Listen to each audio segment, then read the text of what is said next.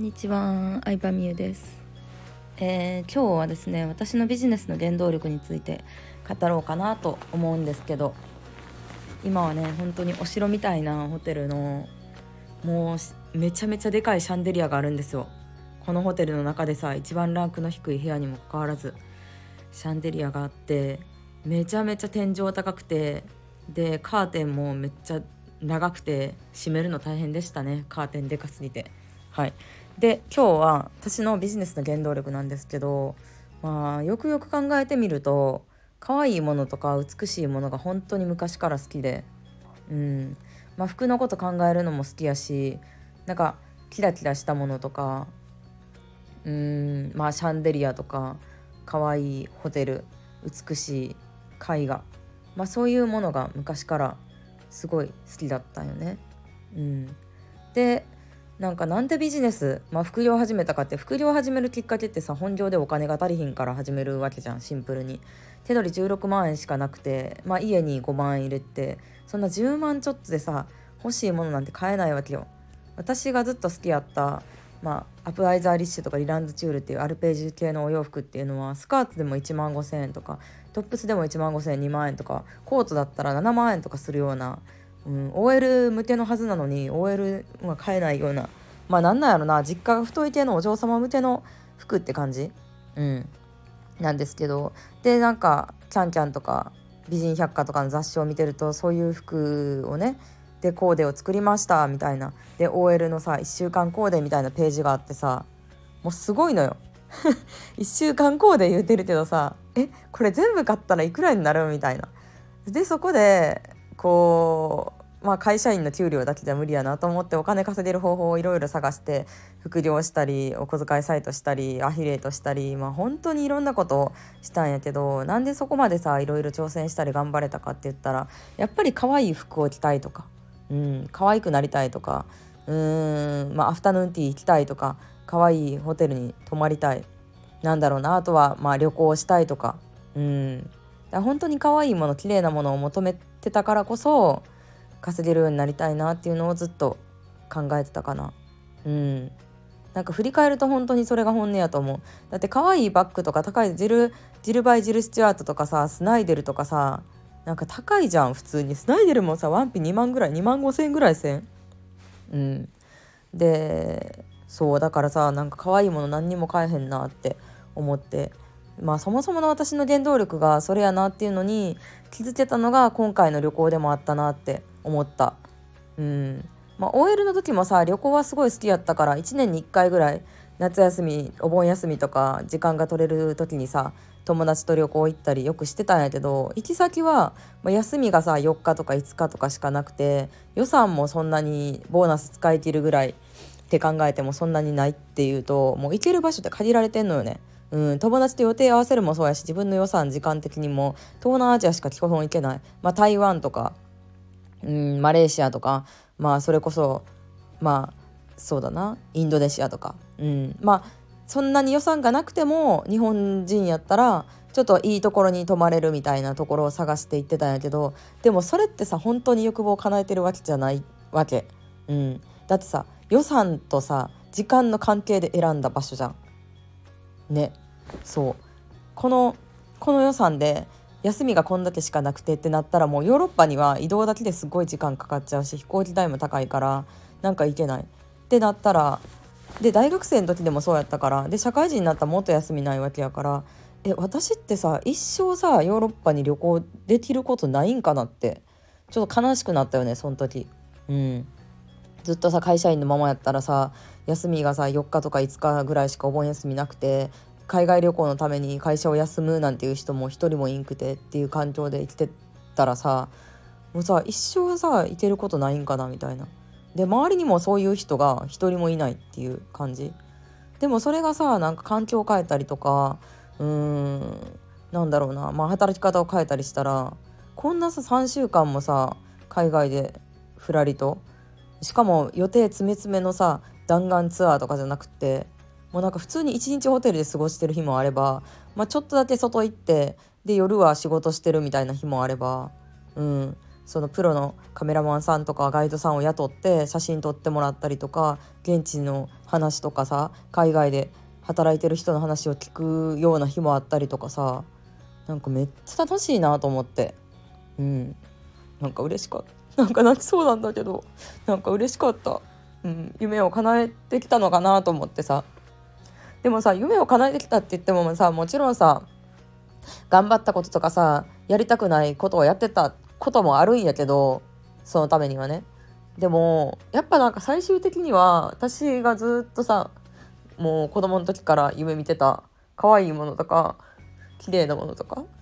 なんかそういうのに出会いたいなとかもっと見つけたいなって、うん、思ってたその一心。それがなんか私の欲望なんやなっていうのに気づけて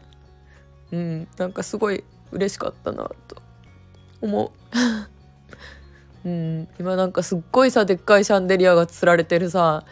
もうさもともと宮殿やったホテルに泊まってるんですけどホテルインペリアルラグジュアリーコレクションっていうウィーンにある5つ星ホテルなんですけどなんかねめっちゃ落ち着くんだよね。このなんかもうガチお城みたいなホテルが。そう。なんか最初はもちろんちょっとここ一人で泊まるにはド派手すぎるっていうか豪華すぎるなとか思ったんやけどなんか意外と2泊目になったらそんなことなくて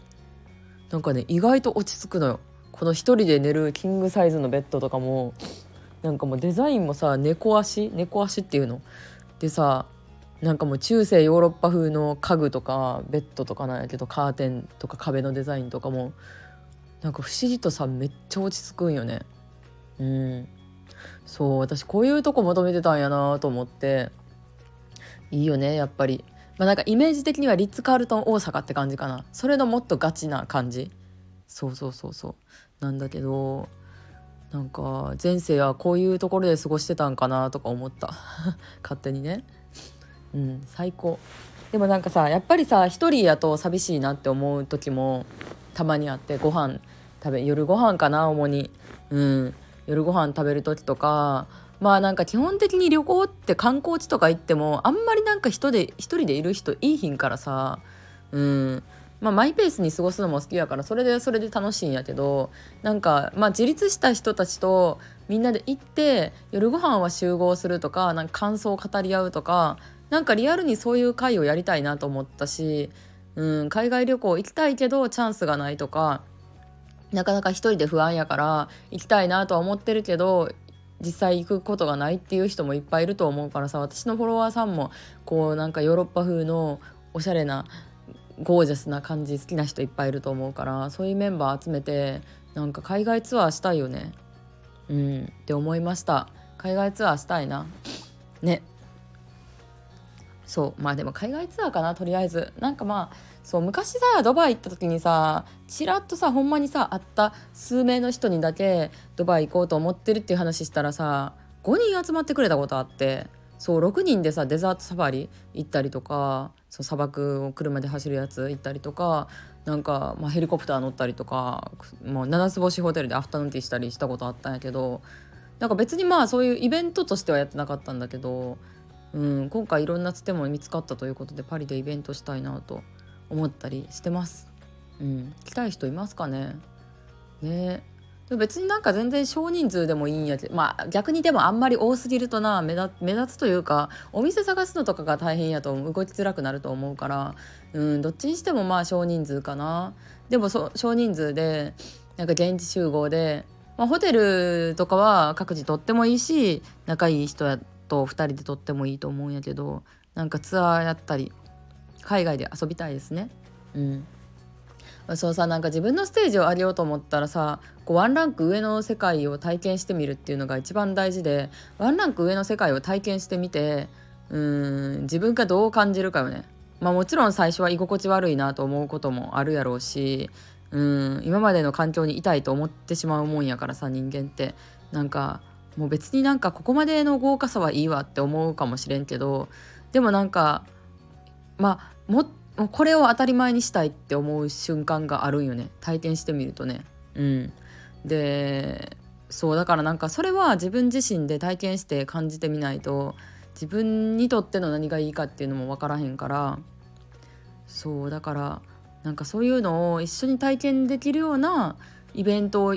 私が主催すること自体がいろんな人の人生を変えることになるんやろうなと思うと結構なんかワクワクしてきちゃってそう私がさ教えてることってさなんか表向きには仕組み作りとかビジネス構築とか自動で売れる方法とか言ってるんですけどまあ正直それはどうでもいいと思ってる。うん正直別にそれはどうでもいいと思ってて仕組みで売れてる人もいれば別に仕組みじゃないけど私から学べて大満足っていう人もいっぱいいてくれたりしてそれなんでかって言ったら結局なんかステージアップというかその先の世界を見せてあげることやと思うんですよね一番大事なことって。うんそれってやっぱ意外と自分一人じゃできひんことやからなんか人につられてその次の世界を見たりとか体験したりとかしてでなんか自然と周りの環境が変わって自分も気づいたら夢叶えてるみたいなうん、私もやっぱりこう先輩たちとかビジネスの先を行く人たちにそんな感じで教えてもらったから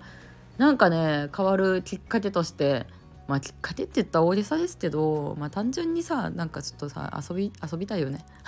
遊んだりさ撮影会とかさ写真撮ったりとかしたらさそれをこう案内ページとかブログとかに使ったらやっぱなんか見られ方とかもめっちゃ変わりますし、うん、自分の価値を上げていく行動っていうのをやっていくことが本当に大事なんやろうなって思う、うん、価値を上げていくっていうのはいろいろあるけどその見た目の容姿の改善とかもあるしあとま中身ももちろん大事やし考え方とか経験値を増やすとか、うんまあ、いろんな経験してる人ってさなんか話も面白いじゃん。頭の中で本で読んだことだけ人から聞いたことだけを話してる人ってなんか薄っぺらいってか結構なんかバレるよね。うん、実際経験してないこと話してんだろうなって分かる人は分かったりするけど、まあ、いろんな体験をしてこうなんか自分を強くしていく感じ強化していく感じ。そう私もさいろいろやりたいこと、まあ、そういう海外旅行っていう経験もそうやけどいろいろやりたいことめっちゃあってさまあちょっと日本帰ったら、まあ、矯正を今してる最中なんですけど矯正したりとか ICL 目にコンタクト埋め込んだりとかあとは糸リフトやったりとかまあボトックスおでこにボトックスしたりとかいろいろやりたいことあんのよ。そうでもお金を使って自分を強化して自分の価値を上げてでそれにさらにお金を稼いでっていう感じでなんか自分にお金自己投資をすることで自分がどんどんこうなんかレベルアップしていく感じっていうのがすごい好きなのでまあその良さを伝えていきたいなとは最近思ってますね。はいということで今日は何の話だって何の話か忘れましたけど最後まで聞いてくれてありがとうございましたではでは。